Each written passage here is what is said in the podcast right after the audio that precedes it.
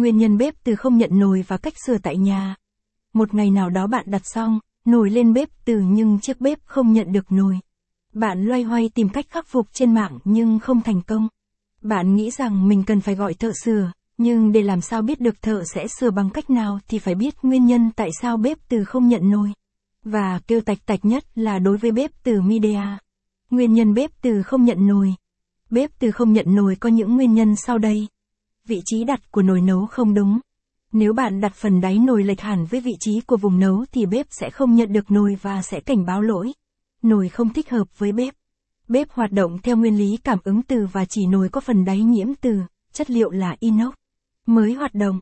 Vì thế khi bạn sử dụng nồi không phải là nồi nhiễm từ thì bếp sẽ cảnh báo lỗi và không hoạt động. Xem đáy nồi xem có bị biến dạng hay không. Nếu bị biến dạng bạn nên thay thế tránh trường sử dụng lâu gây ảnh hưởng tới các cảm biến và bo mạch của bếp. Các trường hợp khác thì do lỗi IC của bếp. Cách sửa bếp từ không nhận nồi. Đặt nồi đúng vị trí, chọn loại nồi thích hợp với bếp từ, đổi nồi nếu nồi cũ bị biến dạng, gọi thợ khắc phục. Nếu do lỗi IC hãy gọi ngay cho Điện lạnh Thịnh An chúng tôi. Nếu như bạn cần thợ sửa bếp từ tại nhà không nhận nồi nhanh chóng, uy tín bạn.